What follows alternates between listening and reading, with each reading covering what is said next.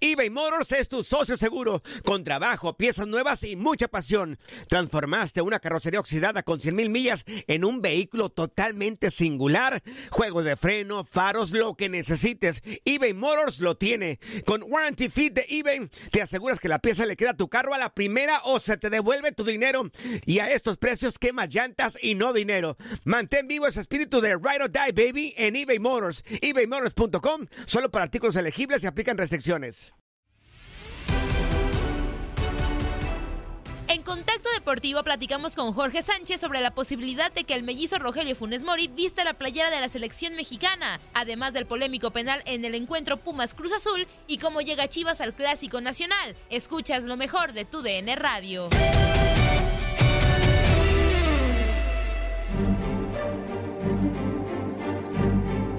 Con la posibilidad de que el delantero argentino de Rayados, Rogelio Funes Mori, se pueda integrar a la selección mexicana de fútbol.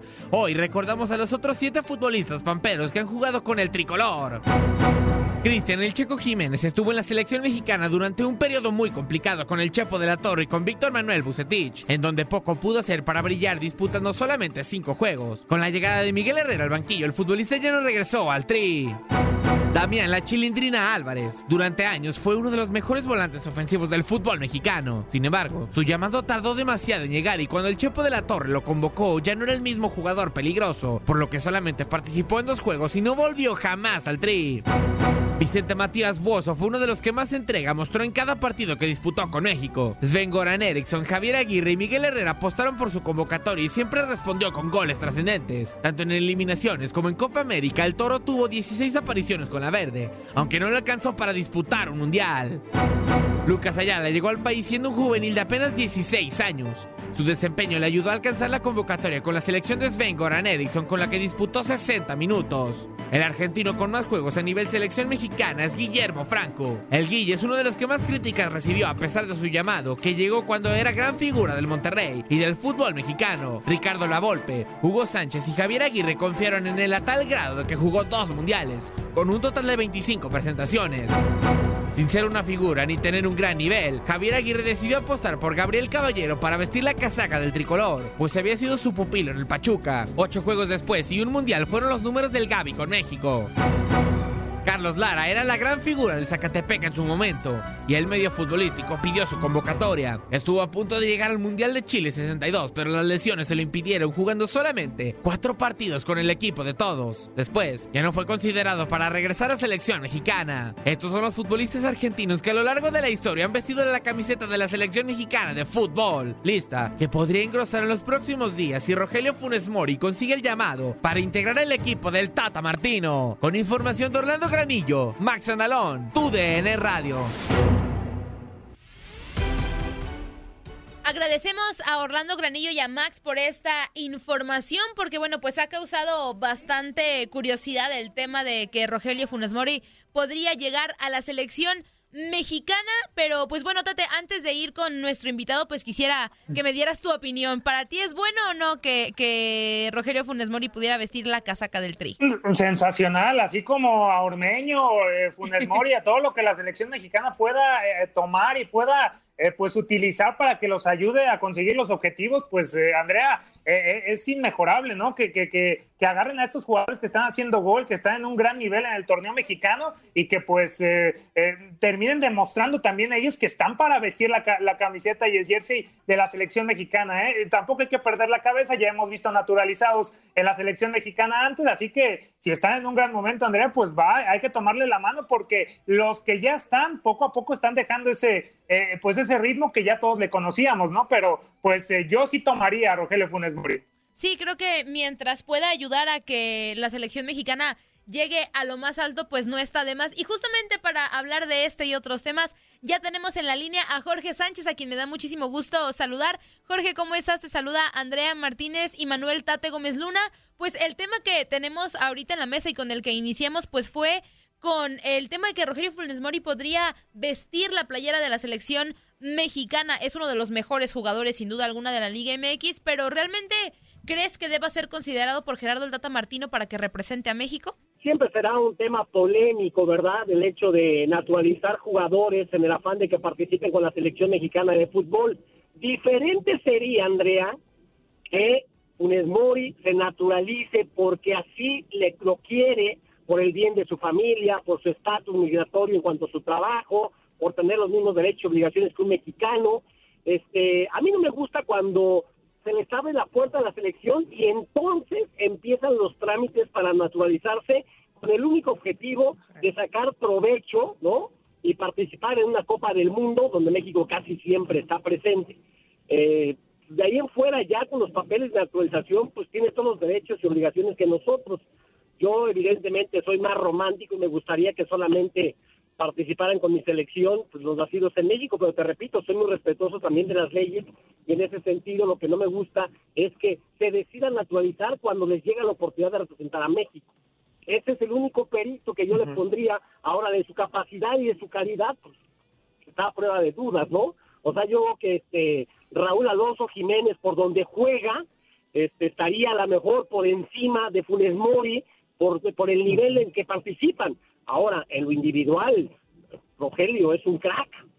Obviamente, pues no sería la primera vez, ¿no? Si se decide el Tata Martino de, de convocar a Funes Mori, eh, de tener un naturalizado en la selección mexicana, ¿no? Ya, ya teníamos al Guille Franco, a Ciña en su momento, al Chaco Jiménez, bueno, entre muchos, muchos uh, nombres, pero sí, estoy, Caballeros, sí, son, son muchísimos, pero eh, ya en esta situación, y estoy contigo, creo que ya cuando ven la posibilidad de que es más sencillo ir a, a un mundial con la selección mexicana y también la, la, convocatoria que en su país natal, en este caso, pues Argentina, pues también eh, se vea como la salida fácil, ¿no? Pero, eh, Jorge, ya de la calidad individual de lo que te podría atribuir a la selección mexicana, pues eh, ahí no está en discusión, ¿no? También está Jiménez, Raúl Jiménez, sí, pero ya los Chicharito Hernández ya van saliendo y qué otros si me podrías decir porque pues ya no hay delanteros eh, hoy referentes al ataque para la selección mexicana.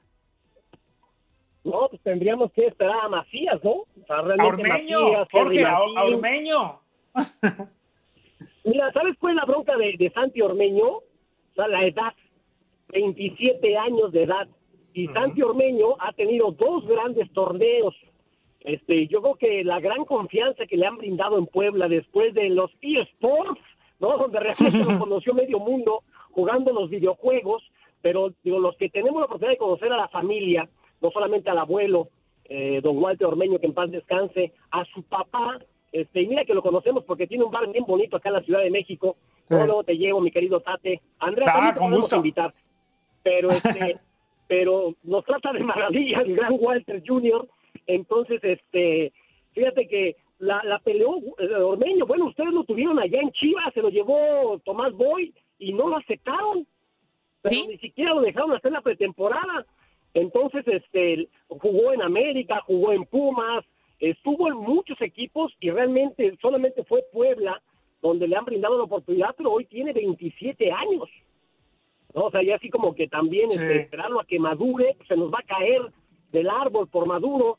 Entonces yo yo iría más por por los eh, JJ Macías, por los eh, Henry Martín, el mismo. Chaquito, que es mucho más joven, pero hoy para solucionarte eliminatoria y la Copa del Mundo de Qatar, si es que se realiza en 2022, me parece que Funes Mori, Funes Mori y ojalá que, que regrese por sus fueros Raúl Alonso Jiménez y nueve más, ¿no? Sí, creo que sería bastante, bastante positivo. Yo también soy de la idea que me gusta ver pues a nacidos en México con la selección mexicana, pero al final en, en un mundial lo que aporte es más que mejor, ¿no? Creo que la selección mexicana lo necesita porque pues sí, bien, bien decía ¿no? Y pues ahora quién, Raúl Jiménez y quién más, ¿no? Creo que, creo que está muy complicado ese tema. Pero Jorge, cambiando de ahora, pues sí, de tema y yéndonos a la Liga MX, ayer los Pumas pierden el partido de último minuto con un polémico penal eh, al final del encuentro que, bueno, pues Jonathan Rodríguez hace efectivo. Primero preguntarte, ¿para ti era o no penal y también, eh, pues, si fue error de Johan Vázquez? Sí, me parece que se puede hablar mucho de la polémica, si debió haberlo marcado o no el VAR, porque pues el árbitro César Arturo Ramos no lo vio, la verdad que no lo vio, no lo marcó, se lo corrigieron del VAR, pero todo nace de una terrible desconcentración de Johan Vázquez, que es un gran futbolista, pero me parece que aquí, pues la verdad, eh, se quiere ver muy canchero porque ni siquiera él va por la pelota, él sabía que Iturbe ya había ganado la posición y en el afán de obstaculizar al rival, exagera extendiendo el antebrazo con el cual hace contacto a la hora que el del Cruz Azul quiere saltar, me parece que era Escobar. Entonces, yo creo que, que eso es el origen, ¿no? Que da después a la polémica, pero para mí sí es una desconcentración de Johan Vázquez. Y, no hay polémica, ¿no, Jorge? Porque ya, ¿cuántas hemos visto de este tipo en esta semana? A ver, en esta cancha también, ¿cómo lo ganó Pumas contra Santos? Manos de, mano de Isijara dentro del área, igualita, polémica y penal. También en Atlas contra Juárez, eh, el pasado sábado, Luis López, ahí en una llegada en donde Nervo estaba ahí buscando el remate, pues no terminan marcando eh, eh, ese penal. También estamos ante esta situación de que una sí y otras no. Esa es ya una situación del arbitraje, pero yo estoy contigo y, me parece que esas manos, eh, ya con el brazo extendido, siempre se deben eh, marcar como penal. Ya que el árbitro César Arturo Ramos, ya lo vimos contra Atlas, que expulsó a Correa y ahora pues eh, mostró tres, cuatro amarillas después del partido de Pumas. Jorge, pues también pierde la cabeza un poquito los árbitros. Sí, que me parece que también hay mucha presión ya en torno al arbitraje, ¿no? Por esa inconsistencia en cuanto a los criterios. Fíjate que yo me escribo muy seguido y a veces platico por teléfono con el teniente coronel don Mario Rubio, que fue leyenda también en el arbitraje, nos representó en el Mundial de España en 1982, y hablábamos un poquito acerca de esta confusión que traen los árbitros, que a veces sí, a veces no, las manos este, dentro del área, y me decía que en los últimos años, después de que no se tocaron los reglamentos durante no sé cuánto tiempo, para no moverle, bueno, empezaron a modificar, pero escuchen ustedes, ¿no? Lo, lo, cómo se calificaban las manos en los últimos años, y me pone don Mario, dice, a veces nos, nos ponían que era intencional o no intencional, luego imprudente o no imprudente, después deliberada o no deliberada, posteriormente voluntaria o involuntaria, antinatural o natural, fortuita o infortuita, accidental o no. Dice, entonces ya nadie sabe cuáles sí, cuáles no. Y se traen un lío los, los árbitros a nivel mundial impresionante. Jorge. Y... Jorge, y ahí nada más es, eh, yo, yo entendí, perdón Andrea, yo entendí ahí lo que nos decías, pues ustedes tomen la decisión, ya ustedes eh, decidan qué, qué, es esa jugada, es lo que entendí. Así es, entonces, pero la bronca tate es que a jugadas similares son decisiones diferentes, esa es la inconsistencia. Ahora, me parece que los clubes se han visto beneficiados en unas y perjudicados en otras. O sea, no, no, no creo que haya un equipo que pueda decir que no lo ha beneficiado alguna decisión arbitral. Uno. Pero esas, estas no las, no las cantan. De las que se quejan es cuando les perjudican. Y puedo entender que a veces dices, oye, sí, pero a mí ya van una que me beneficia y tres que me perjudican. Ahí sí.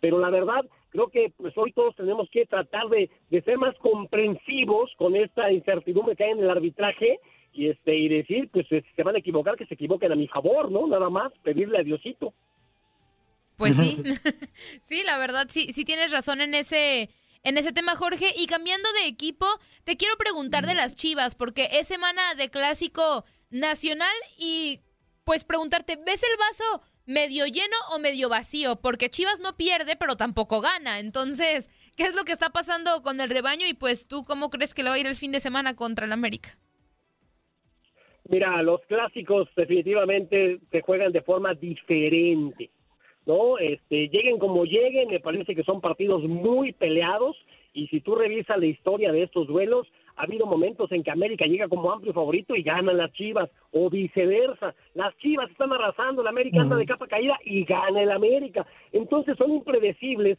Me parece que para Víctor Manuel Bucetich, bien que mal, ha estabilizado el barco y si no ha sacado los resultados positivos de tres puntos que son fundamentales para meterte en la calificación, por lo menos tampoco tiene que decir que perdió y justificar una derrota.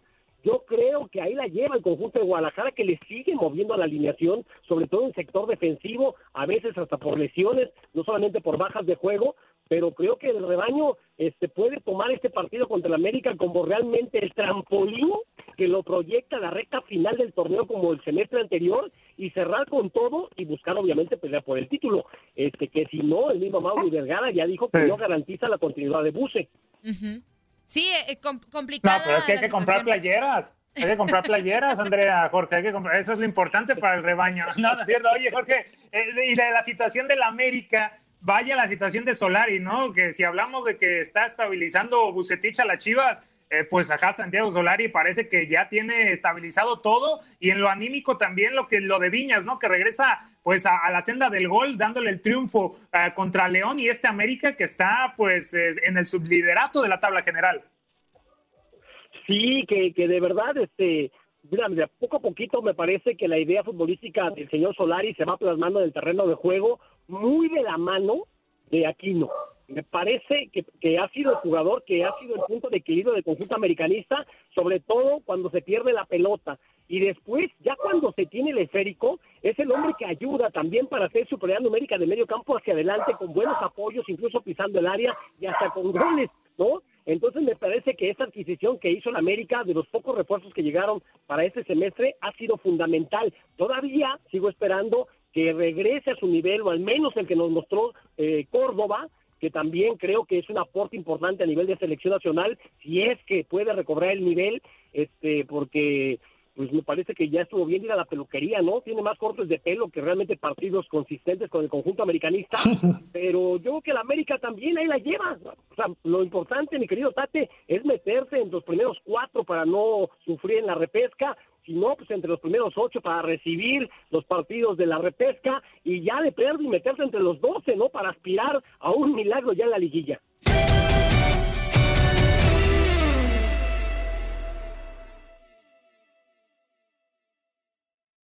Boost Mobile tiene una gran oferta para que aproveches tu reembolso de impuestos al máximo y te mantengas conectado. Al cambiarte a Boost, recibe un 50% de descuento en tu primer mes de datos ilimitados. O, con un plan ilimitado de 40 dólares, llévate un Samsung Galaxy A15 5G por $39.99. Obtén los mejores teléfonos en las redes 5G más grandes del país. Con Boost Mobile, cambiarse es fácil. Solo visita boostmobile.com. Boost Mobile, sin miedo al éxito. Para clientes nuevos y solamente en línea, requiere AroPay. 50% de descuento en el primer mes requiere un plan de 25 dólares al mes. Aplican otras restricciones. Visita Boost Mobile para detalles.